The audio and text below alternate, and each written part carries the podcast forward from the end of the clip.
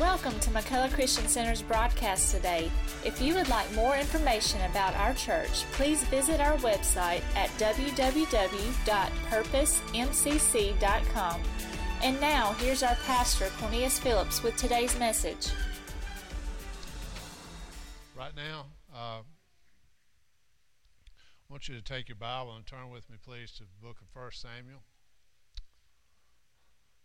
1 Samuel chapter 16 we kind of, or I am, playing with some new stuff tonight, so just have to bear with me. But uh, 1 Samuel chapter 16, I, I want to uh, talk tonight about, I want to stay on the subject that we were on Sunday morning uh, about holiness. And uh, uh, Sunday morning, you might not have been here, we talked about Moses coming to the burning bush in Exodus chapter 3 and how he met God at the burning bush and uh, and God told him to take his shoes off because the place where he was standing was holy. And uh, and we talked about how he met the holiness of God and uh, all throughout scripture all throughout scripture we see this this theme of holiness, and uh, God is holy, and and we know that, and uh, so we understand that. But but sometimes we don't transfer it from God being holy to God's uh, desire or God's mandate, I should say, on us to be holy as well. Uh, so that's what I want to talk about tonight. Uh, and and I, the reason I put 1 Samuel 16, 6 up here first uh, tonight is because there's there's such a powerful uh, lesson in that uh, one verse that I think uh, kind of sets the stage for what I want to talk about tonight. in 1 Samuel chapter 16 verse 6, and it came to pass uh, when they were come that he looked on Eliab and said, Surely the Lord's anointed is before uh, is before him. But the Lord said unto Samuel, Don't look on his countenance or on the height of his stature, because I have refused him. For the Lord seeth not as man seeth. For man looks on the outward appearance, but the Lord looketh on the heart. Uh, there's a couple of things that I want to uh, to bring out about that. The first thing is, I believe uh, that Samson was was basing his his sight or whatever on his uh, God choosing Saul.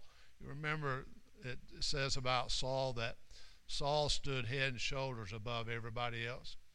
So undoubtedly he was a tall guy, uh, big guy, and uh, and the, here we see where uh, when Eliab came out, uh, that uh, Samuel said, Surely this is the one. And uh, God said, You don't look on his countenance and don't look on the height uh, because I refused him. And he said, For I don't see it as man sees. Now, when you start talking about holiness, uh, the eyes of, of people sometimes view holiness much different than how God views holiness. All right? Sam, uh, Saul, Samuel said, uh, or God spoke to Samuel and said, I don't look on his countenance. In other words, I don't look at his face. And I don't determine, I don't choose anybody because of, of the countenance, uh, the way they're looking. I don't choose them because of the height, the lack thereof. I don't choose them because they weigh a certain uh, weight. Uh, I don't I don't choose people for that.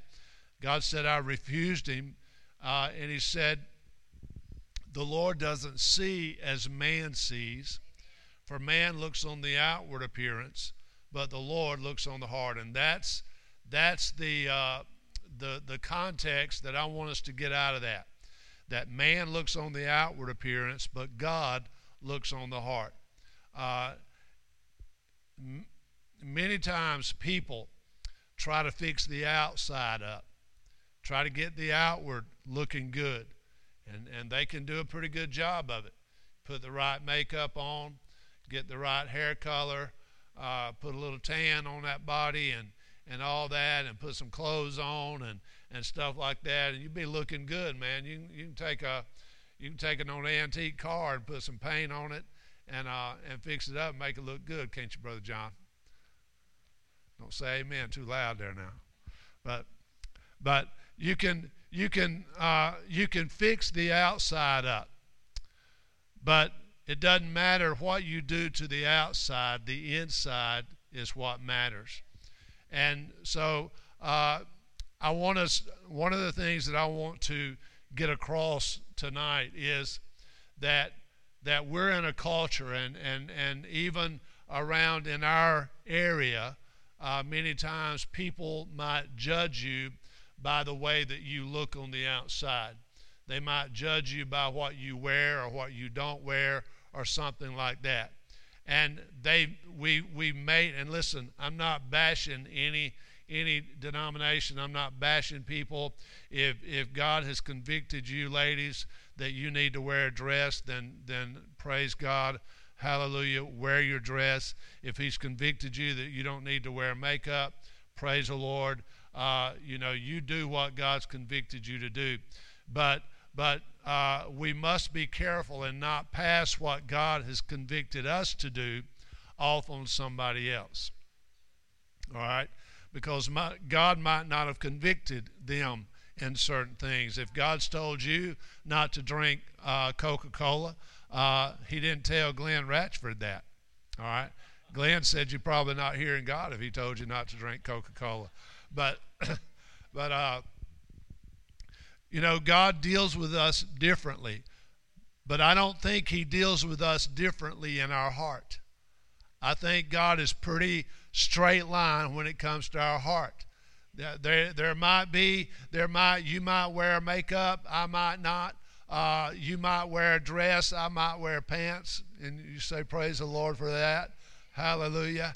But uh, and you know, you might wear uh, long sleeve shirts, and I might wear polo shirts. But it's the condition of my heart that God is looking at. All right? Now listen, don't go so far to think that pastor's saying, well, you know, I can I can dress how I want to dress. Uh, my heart's good. You know, I can wear it or not wear it or whatever. Uh, I believe God's got standards, okay? I believe He's got dress standards. I believe He's got ways that, that His people should dress, all right? Uh, and I, I believe he's got ways for ladies to dress. I believe he's got ways for men to dress. And uh, so when, when we understand that, that God looks at my heart, God doesn't look at uh, my outward. Uh, Samuel, now Samuel was one who received from God and gave it to men. In other words, Samuel was, was keen on hearing God. But even Samuel fell into this thing about looking out on the outside and thinking that that's the one that God chose because of their height uh, or, or, the stature or, or, or, something like that. But we know that, that God doesn't see things like that. And so, uh,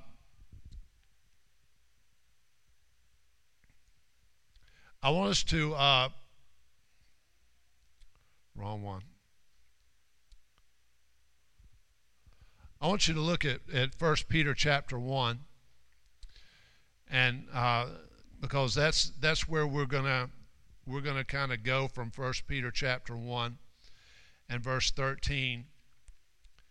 1 Peter chapter 1 and verse 13 says, Wherefore gird up the loins of your mind, be sober, and hope to the end for the grace that is to be brought unto you at the revelation of Jesus Christ. As obedient children, not fashioning yourselves according to the former lust in your ignorance, but as he which hath called you is holy, so be ye holy in all manner of conversation, because it is written, Be ye holy, for I am holy. You might ask, Pastor, why are you talking about holiness? I don't know. I can't remember the last time that I preached uh, specifically on holiness. Uh, but I, the reason that I believe that God is dealing with me about holiness is is that holiness is, as we said Sunday, holiness is set up, being set apart, is purity of your heart, is purity inside of you. It's dealing with issues uh, that that perhaps God are not pleased with. God's not pleased with. It's dealing with attitudes that are are unhealthy spiritually. It might be dealing with with uh, a lack of self-control in you, where you lose control of your emotions and you say things or you do things that that hurt you, that hurt someone around you. Uh, more than that, that grieves Holy Spirit. You see, when there's a lack of holiness in a person's life, there are two things that will happen. You will always quench what Holy Spirit is wanting to do in your life, and you will always grieve Holy Spirit because Holy Spirit uh, is is very sensitive to the things that go on inside of us. And so the reason that we need to understand the power of holiness how many of you know that God still hates sin in 2018? He still hates sin in 2018. And, and sin grieves Holy Spirit. Sin quenches Holy Spirit and, and cuts off the ability for Holy Spirit to work in our lives. So when we understand the power of holiness inwardly, it brings power to us. It brings the anointing on my life.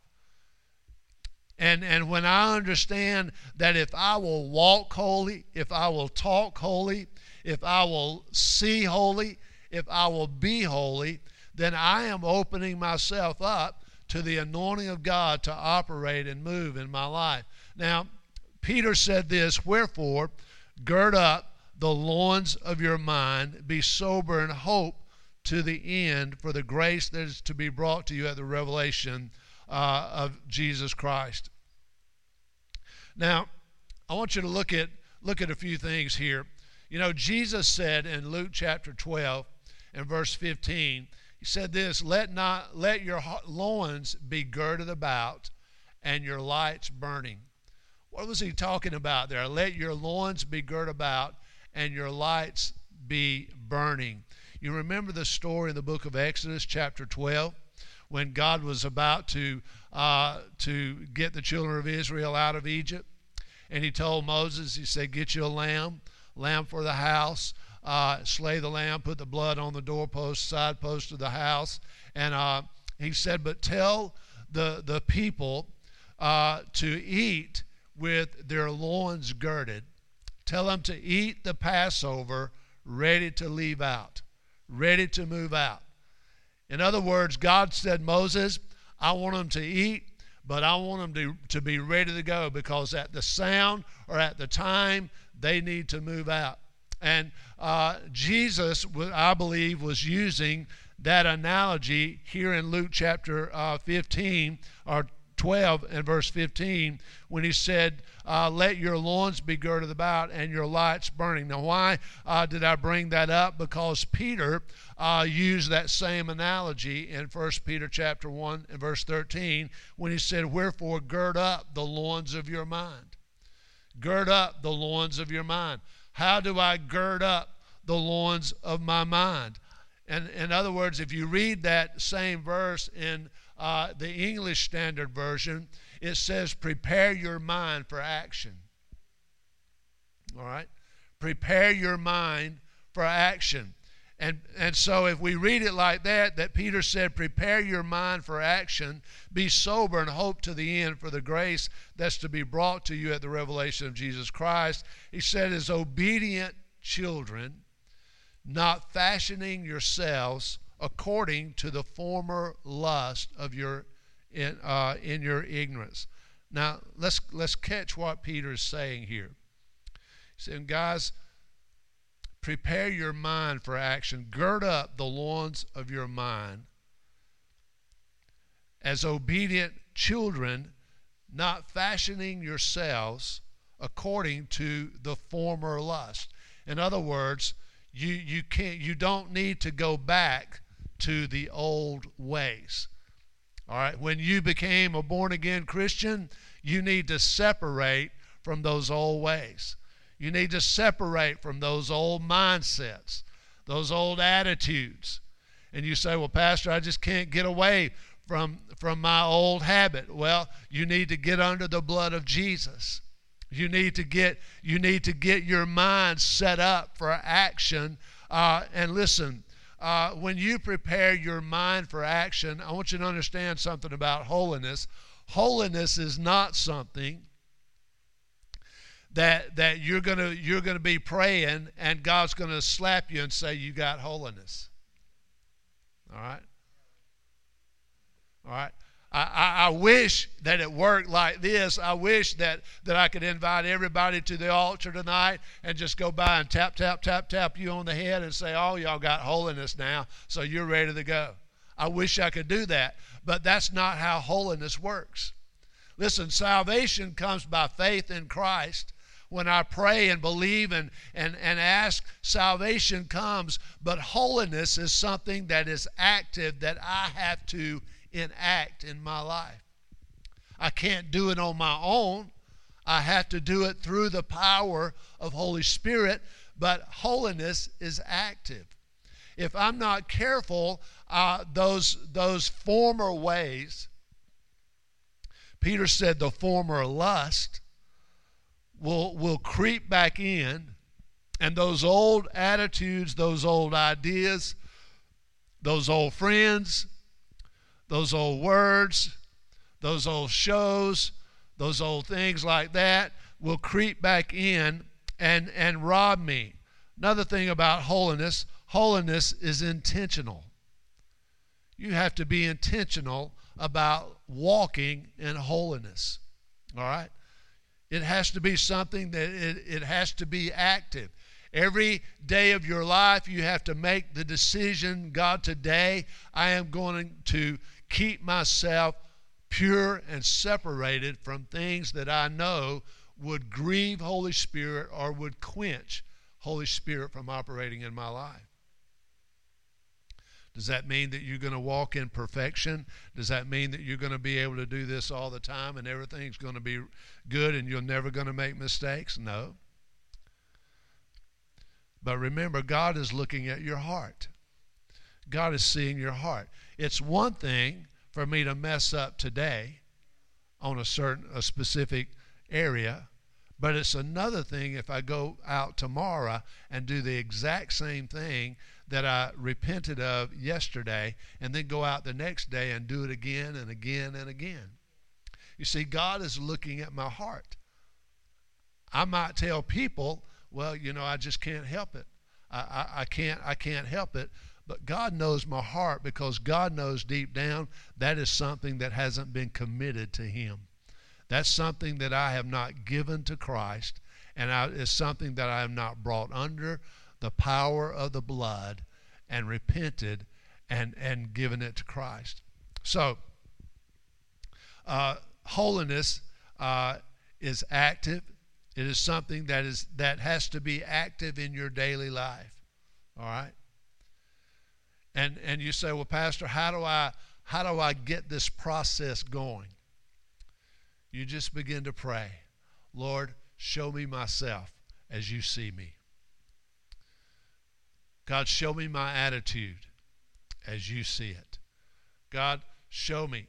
God, deal with me. Holy Spirit, don't let me do anything that's going to grieve you. Don't let me do anything. Don't let me say something about uh, somebody else that's going to grieve you, Holy Spirit. My greatest desire is to host Holy Spirit in such a way that he is he is constantly working and moving in my life.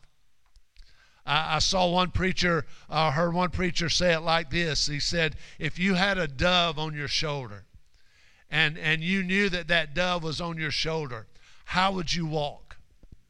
I used to have a parakeet when I was a kid coming up, and uh, my, my parakeet uh, could talk. That's very unusual for parakeets, but my parakeet could talk. Uh, and he learned to say my name, and that is extremely unusual. Most people can't say my name, but but uh, Pete, the parakeet, learned how to talk, and and he could say my name. He could say good morning, Cornelius, and and things like that.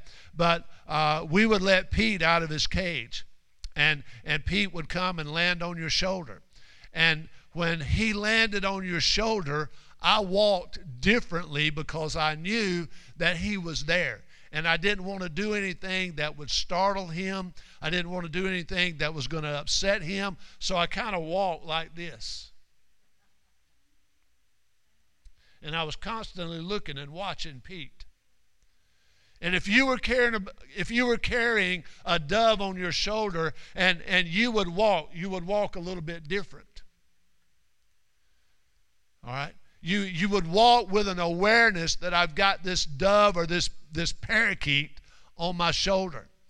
And listen, that's what God wants to do with Holy Spirit in your life. He wants you to walk with an awareness that you've got the Holy Spirit on the inside of you and walk with an awareness that every action, every attitude, every word, every look, every mindset, everything, Holy Spirit is moving in your life. See, the power of holiness is this that that uh, when God looks at the heart, God looks and says, "There is nothing in your heart that is grieving my spirit." There is nothing in your heart that is quenching the ability for Holy Spirit to flow in your life. Amen. Listen in Romans chapter 12. Uh, verse 1 and 2, Paul said this I beseech you, therefore, brethren, by the mercies of God, that you present, that you present, that you present your bodies uh, as living sacrifice, holy, acceptable unto God, which is your reasonable service. And he said, Be not conformed to this world, but be transformed. How? How, do, how am I transformed? By the renewing of my mind. Listen, your mind is the biggest battleground of your life. Your mind is where things happen that grieve Holy Spirit. Your mind is where things happen that quench Holy Spirit. It's in your mind. And and uh, what Paul was saying, he's saying, guys, understand this. I want to encourage you. I want to implore you uh, to present your bodies, present your bodies as living sacrifices, holy and acceptable unto God. Uh, and and uh, then he said, and don't be conformed to this world, but be transformed by the renewing of your mind by the renewing of your mind, that you may prove what is that good and acceptable and perfect will of God. Listen, Psalm 19 and verse 14 said, the, said, Let the words of my mouth and the meditation of my heart be acceptable in thy sight, O Lord, my strength and my redeemer. I'm sorry, I forgot to put it up there.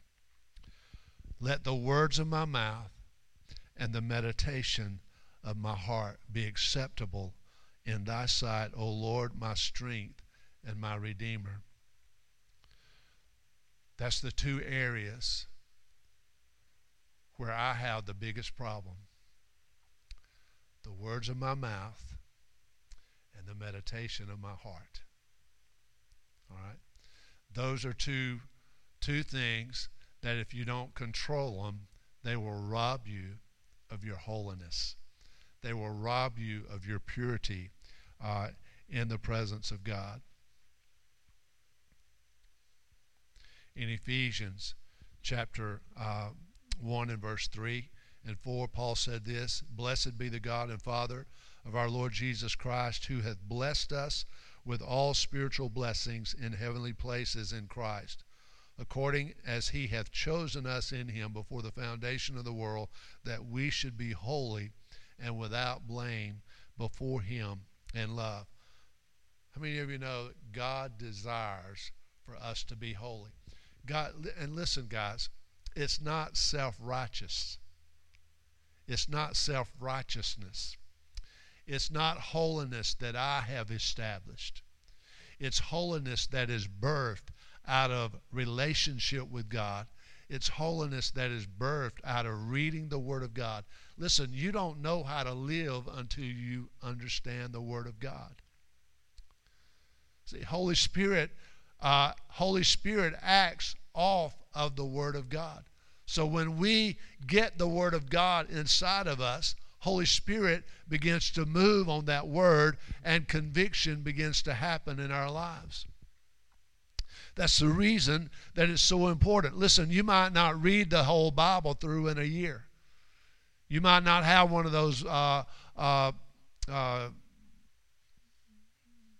Bible reading things that, yeah, you know what I'm talking about one of those read the Bible through in a year. You might not have one of those. You might not be able to do that. I, I struggle to do that. But but listen, you need to get some kind of word in your life because that's where your strength is. That's where your power lies. When God takes the word and begins to breathe on the word of God in your life. All right. Uh,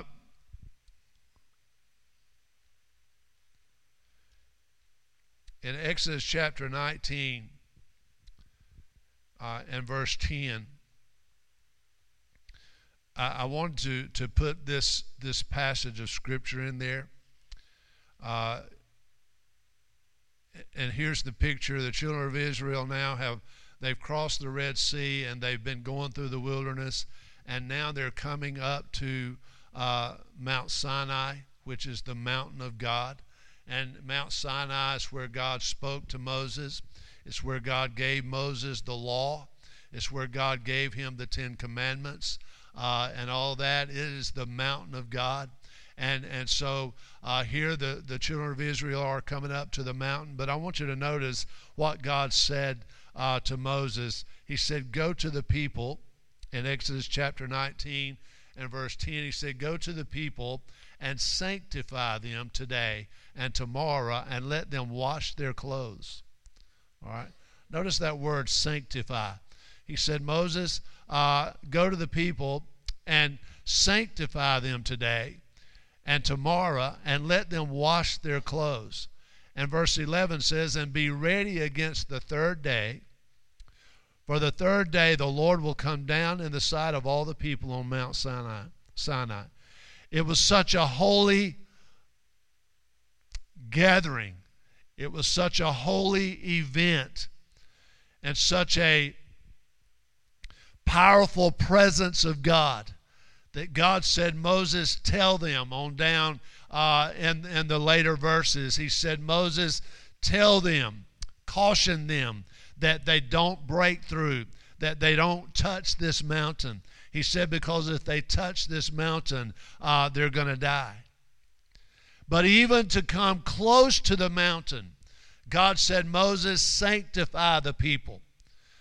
Tell them to wash their clothes. What is that? What is that telling us in 2018? It's telling us that God is still requiring us that when we come close to Him, that we need to sanctify ourselves. We need to purify ourselves that we don't listen i'm glad i don't have to wash my clothes every time i come in the presence of god. I'm glad that i don't have to stick them in a washing machine sister willinette and wash them up because i'm fixing to go into the presence of god. Because god doesn't look at my clothes anymore. God doesn't look at my shoes anymore. God looks at my heart. And what do I do when I want to get in the presence of God? I sanctify my heart. I say, God, look at my heart. Create in me a clean heart, O oh God, and renew a right spirit within me. And, and when I do that, I, I wash myself with a washing of the Word of God. You see, in Moses, uh, God spoke to Moses and he spoke to the people from the mountain. And it's, it's the same basic thing today. God still requires sanctity and cleanliness and purity when we come before Him. In uh, 2 Corinthians chapter 7, and we, we read this the other day, our Sunday. I want to I want to just real quickly uh, look at it again. We talked about Sunday uh, where Paul said, having therefore these promises, uh, he said, Dearly beloved, let us cleanse ourselves from all filthiness of the flesh and spirit, uh, perfecting holiness in the fear of God.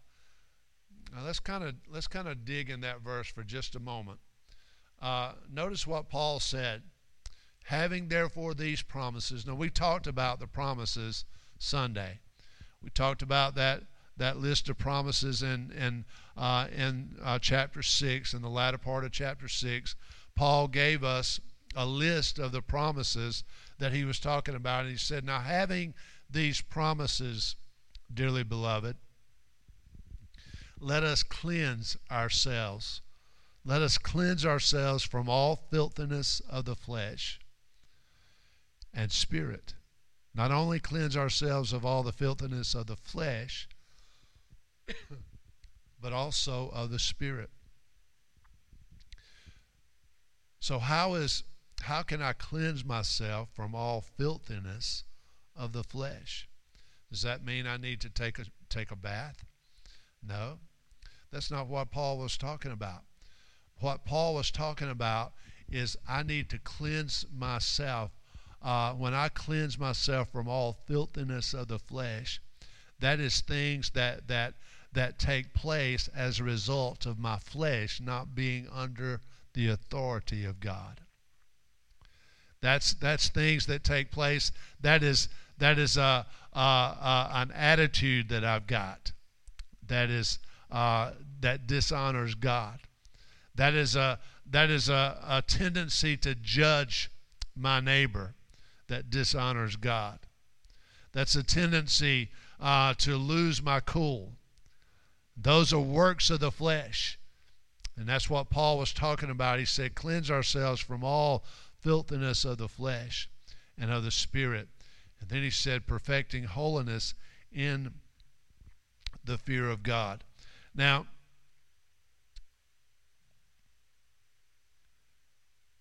in chapter 6 that, that we just uh, talked about, or, or chapter 7 that we just talked about, Paul said, Cleanse yourselves from the filthiness of the flesh and the spirit. Now, we didn't talk about this Sunday, but I and, and I want to uh, cover it tonight. But there there are five things that Paul listed in 2 Corinthians chapter 6 that will rob you of, of your will rob you of your ability uh, to walk in purity or holiness before God. These five things will rob you uh, of even of your relationship with God if you're not careful. But they will rob you of your of your closeness with God and being able uh, to stand before God with a pure heart, with clean hands and a pure heart. And guys, that means so much when you can stand before God and say, God, here I am. Search me, look at me. I've not done anything intentionally uh, to, to fail you, God. Uh, my heart is pure and my heart is clean. But in 2 Corinthians chapter 6 and verse 14, uh, let's just read that. Be not ye be not unequally yoked together with unbelievers. For what fellowship does righteousness uh, with unrighteousness? What communion has light with darkness? And what concord hath Christ with Belial? Or what part hath he that believeth with an infidel? And what agreement hath the temple of God with idols? For you are the temple of the living God, as God has said, I will dwell in them and walk in them and I will be their God, and they shall be my people. Wherefore come out from among them and be ye separate, saith the Lord, and touch not the unclean thing, and I will receive you, and will be a father to you, and you shall be my sons and daughters, says the Lord Almighty. I want you to notice something here. Excuse me. I, I want to talk about these excuse me, these five things. The first one is in verse 14 that uh, Paul said, Be not unequally yoked. Don't be unequally yoked together with unbelievers, for what fellowship has righteousness with unrighteousness? Now, we, we use that verse a lot. I, I've used it many, many times with my daughters when they would they would want to date a guy or something like that, and I would tell them, I said that is not an equal yoke, and and uh, you're going to be unequally yoked in that relationship, and that's not God's plan, that's not God's will, and you don't need that kind of relationship. But it can go farther than that. Uh, to be unequally yoked uh, can be any uh, relationship that you have with people where you are yoked together. And that, that yoke, that word yoke, is the key word in, in, that, in that little uh, uh, verse 14. Because when you yoke yourself together with somebody, uh, I don't know if you've ever seen an oxen yoke. Uh, uh, for a double double yoke of oxen or or two yoke. I don't know how it's supposed to be. It's two yoke or two oxen that working side by side, but it's a double yoke, and that double yoke is joined together.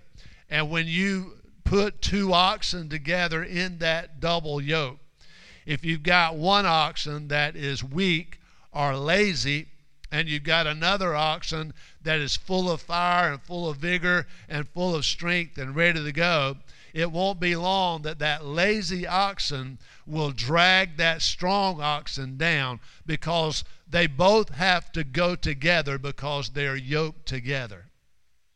All right? That's the picture that Paul was painting in these verses when he said, Be not unequally yoked together with unbelievers, for what fellowship does righteousness have with unrighteousness. In other words, guys, you need to be careful who you yoke yourself up with. All right? Now, listen, if you're yoked together tonight with a husband that doesn't believe or a wife that doesn't believe, uh, and, and the, key, the key word there is husband or wife, I am not telling you to go out and get a divorce. All right? You made that decision. You need to deal with it. All right?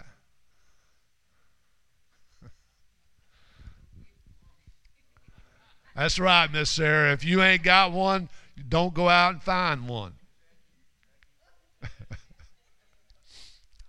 All right?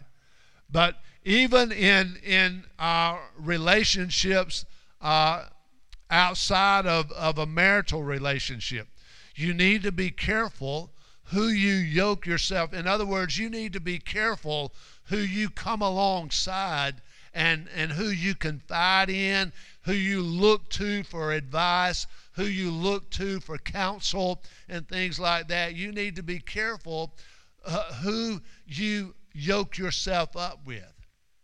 Because if you yoke yourself up with the wrong person, they will drain you they will drain you of your anointing, they will drain you of your joy, and they'll drain you of your peace. All right? And then the second part of verse 14, Paul said, In what communion does light have with darkness? That word communion means have in common, partnership, fellowship. In other words, Paul said, What uh, partnership or what fellowship does righteousness have with unrighteousness? Now, Paul wasn't saying you need to you need to cut off everybody in your life that are not that are not Christians. That's not what he was saying. All right. We've got to love people. We've been called. Listen, we've been called to be lights in the darkness. We've been called to reach out in the darkness and let the light of the gospel shine. We've been called to reach those that are lost with the gospel of Christ. So, what is Paul saying? Paul is saying you need to be careful, though, who you partner up with. Any kind of relationship. Doesn't matter what it is. If it's on the job, or if it's if if it's a neighbor or, or who it might be, you need to be careful who you partner up with. You need to be careful who you you put all your faith and your trust in and who you follow. And then in verse 15, he said, What con- concord uh, has Christ with Belial? And that word con- concord, I'm falling down on the on the thing here, guys. Y'all have to remind me. I'm not used to doing this. That word concord means sounding together or symphony. All right? And then hath Christ with Belial. And that word Belial simply means a worthless individual, an individual that is of no good. All right? So if I put it in, in, in my words, I need to be careful who I sing together with. I need to be careful who I make music with. All right? All right?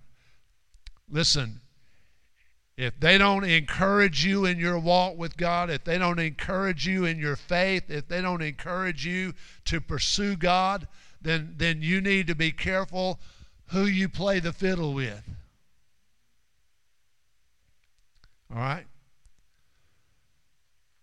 That doesn't mean that you, in a mean way and in a self-righteous way, say, "I can't hang around with you anymore, and I can't, I can't talk to you anymore because Pastor said I don't need to have any, I don't need to play music with you no more."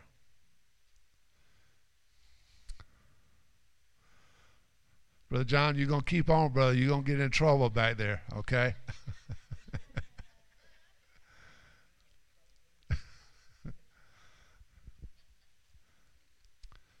But listen, see, and, and this is where self righteousness has come in and robbed many people of their blessing. Guys, I you know, I and I don't I don't judge people, but I want I want you to know that that I, have got I've got friends, I, I've got people that I know tonight that and I and I, there are places that that I would not be able to stand in their pulpit and and preach. They would not allow me to come into their church and preach. Places that that I grew up in, places that that uh, I, I grew up years and years in, and, and, and I would not be allowed to come in uh, and, and minister in their service because of the way that I dress or uh, because of uh, the mustache or something like that. And and listen, that is that is where we we go off of what God is wanting us to do. Anything outside of love is outside of God. All right?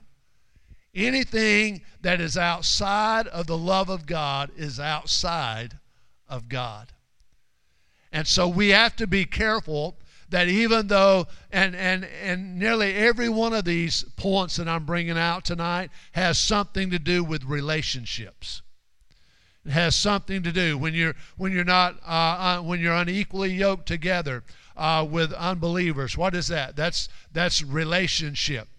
Uh, when you have fellowship uh, with what fellowship does righteousness have with unrighteousness? What is he talking about? He's talking about a relationship uh, with something or somebody there? What communion does light have with darkness? That's a relationship. What does what does uh, what relationship does light have with darkness? And and then he uh, goes on down, and the next one. He said, "What part hath he that believeth with an infidel?" See, there's another. That's it's relationship. It's relationship. So you have to be careful about the type relationships that you allow in your life. All right? And that doesn't necessarily mean person to person relationships. That could mean things that you're listening to.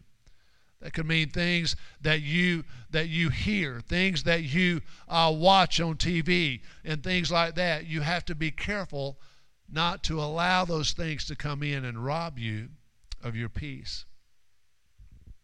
And then the last one, he said, What agreement does the temple of God have with idols? He said, For you are the temple of the living God. All right? You remember in the Old Testament, the book of Exodus, and the Old Testament tabernacle? You remember that? You remember, and, and we've talked about it a lot. It's one of my favorite uh, subjects. But but when you when you approach the Old Testament tabernacle, you would come into a, a courtyard, and and in in order to get into that courtyard, you had to come through a gate. That's that's what the psalmist was talking about. I will enter into your gates with thanksgiving and into your courts with praise. But but you would go through the gate and then you would come to the tabernacle proper. And uh, but before you got to the tabernacle, there was this huge uh, altar there called the burnt altar. All right, and it was on this burnt altar where the sacrifice was offered. That that altar represents the cross. That altar represents the sacrifice.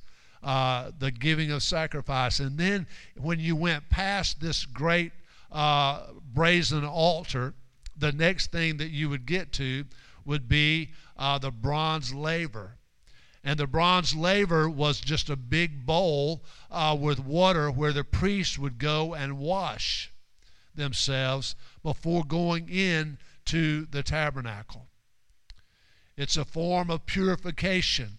It's a, it's a, it's a form of washing and cleansing themselves before they went into the holy place. But something I want you to notice there the farther you go into the tabernacle,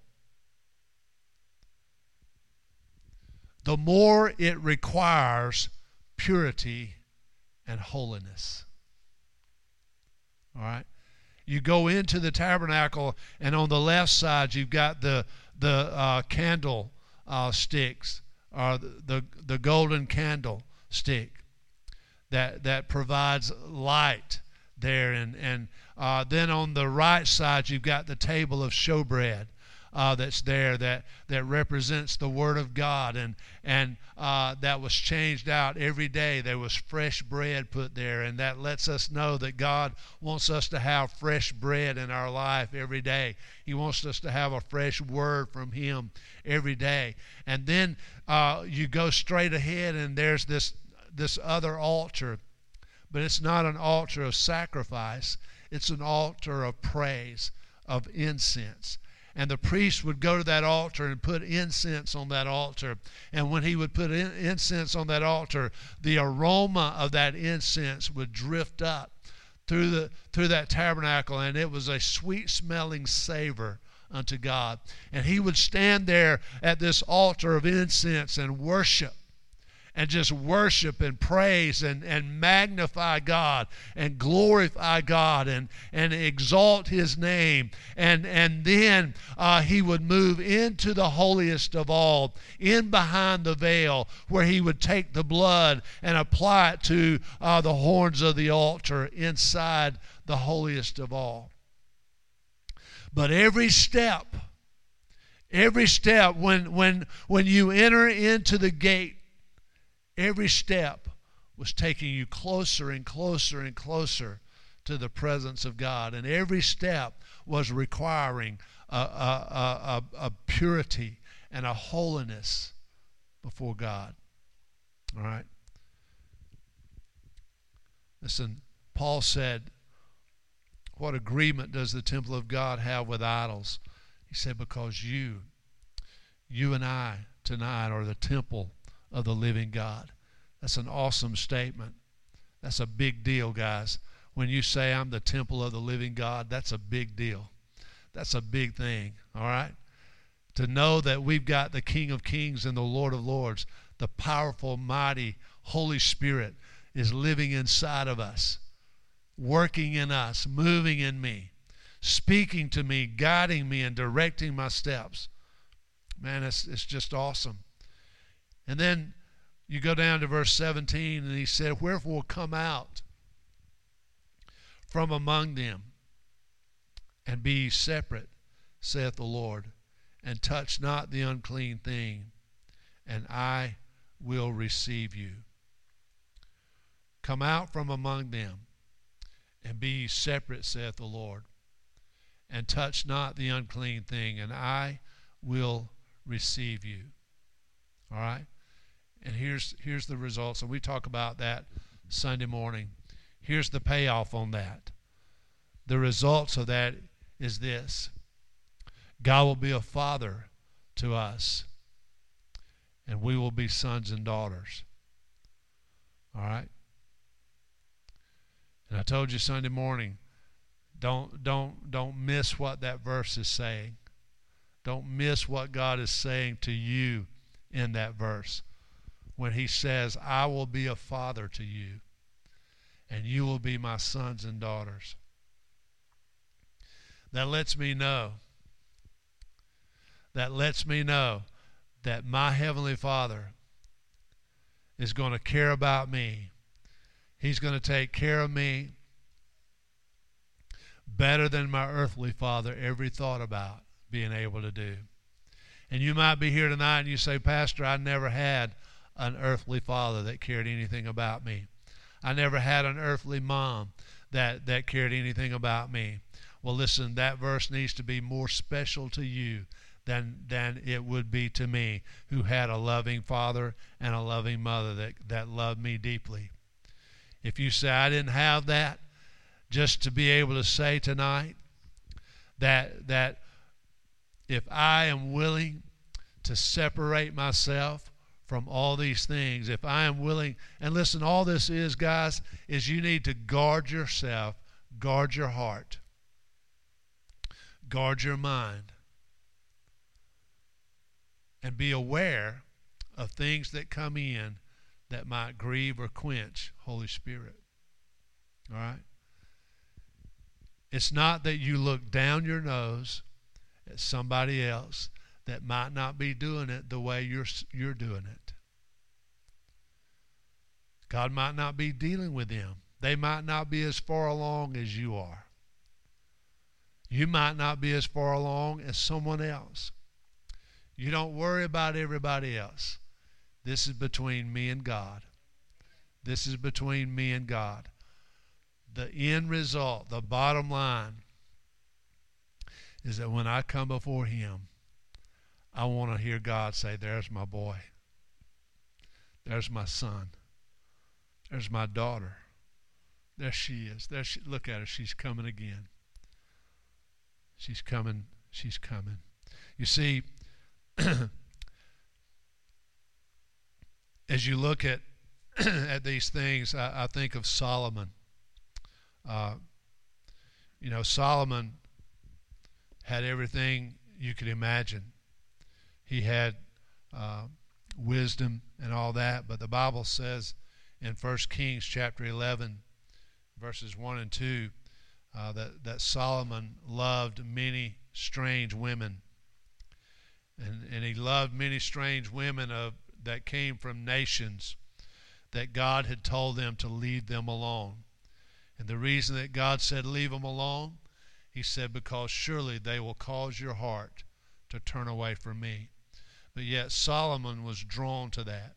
Solomon was drawn uh, to loving strange women, and they pulled his heart away from God. How does that apply to you and I? We have to be careful who we come together with. All right, we have to be careful who we establish relationships with and make sure that they don't pull our hearts away from God in the book of Judges, and I'm fixing to close, but in Judges chapter 16 is the story of Samson.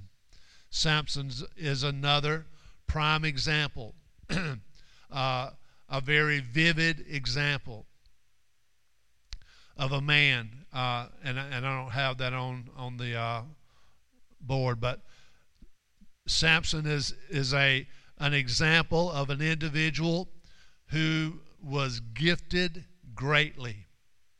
Samson had a, a powerful gift. He was very gifted. All right? He was used by God in such awesome ways.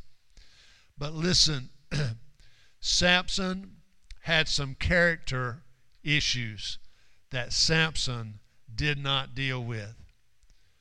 Samson had some character flaws that he did not deal with. And you know what happened?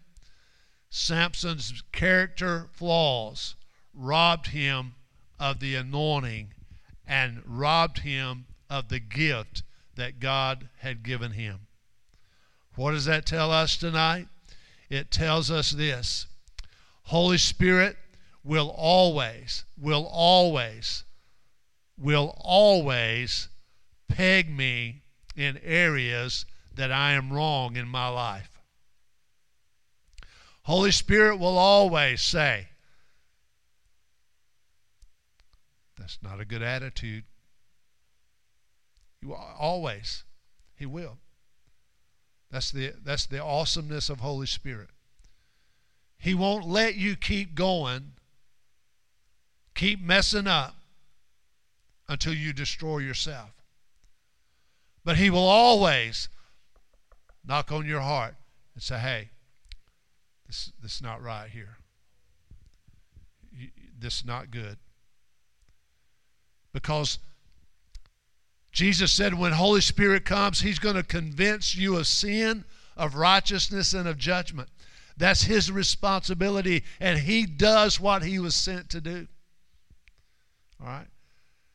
But He knocked on Samson's heart more than likely and said, Samson, you don't need to do this. Samson turned a deaf ear to it, and he continued to go and go and go and go until there was a day when Samson got up and said, Holy Spirit, I need you now. But Holy Spirit wasn't there anymore. Yes. You see, and you say, oh, but Pastor, that would never happen to me.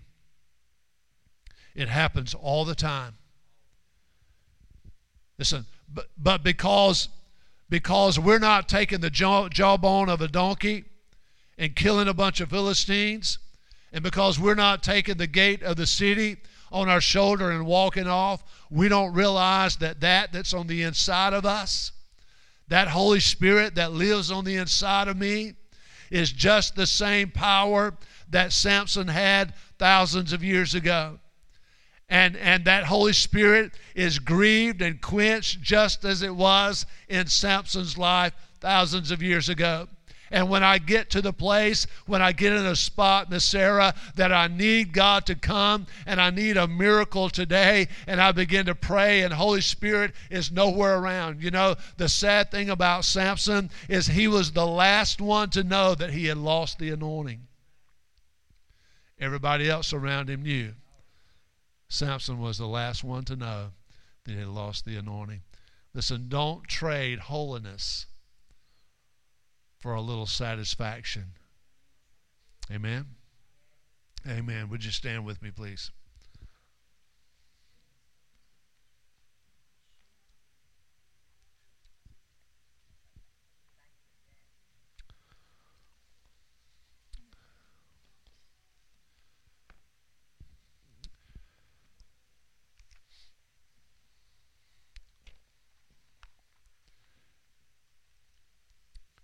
The thing that I believe, guys, is this.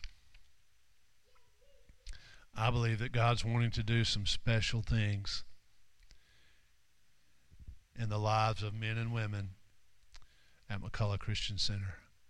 I believe God wants to do some special things in your life and my life. And I'm not putting something up here, I'm not dangling a bone in front of you and say, if you'll do this, God's going to do this. If you'll act like this, God's going to do this.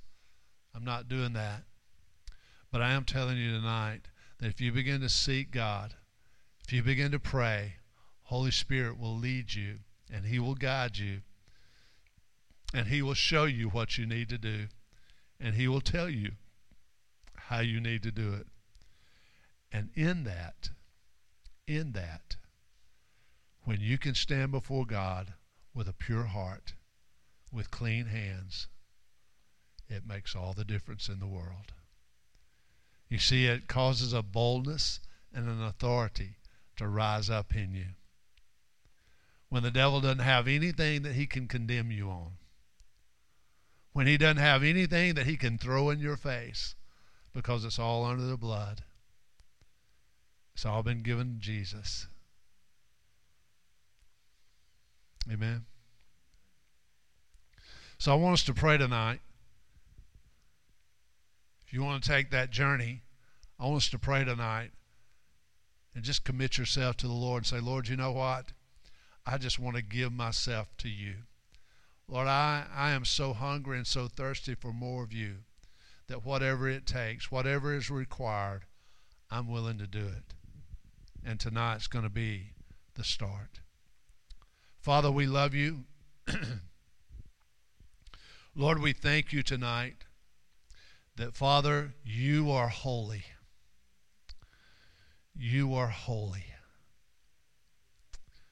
You are holy. We know tonight that all of our righteousness, Father, is as filthy rags. We know that we can never work our way into your kingdom. We know that we can never earn our way. but Father, we just receive by faith tonight. And Father, you said for us to be holy because you were holy. Now, Father, we know tonight that that's beyond our ability. So we look to you and we commit ourselves to you tonight. Father, and we desire, God, to be found holy. God, we desire tonight, God, as the psalmist said, to have clean hands and a pure heart. God, we desire that our actions be found holy before you, that our character be found holy before you, God. That's what we desire. And Lord, tonight, Father, I pray over everyone that's in this room tonight. Father, because we know tonight that you're wanting to move and you're wanting to work in our lives. So, Holy Spirit, we just release ourselves to you tonight in the name of Jesus. Do what you want to do in our lives. Guide us, Father. God, show us those areas that we need to sever. Show us those, those connections that we need to disconnect from. Lord, show us those attitudes. Show us those uh, mindsets that we need to stop, that we need to break, Father. And Lord, tonight I thank you and I give you praise and we give you honor and glory in the name of Jesus. Amen.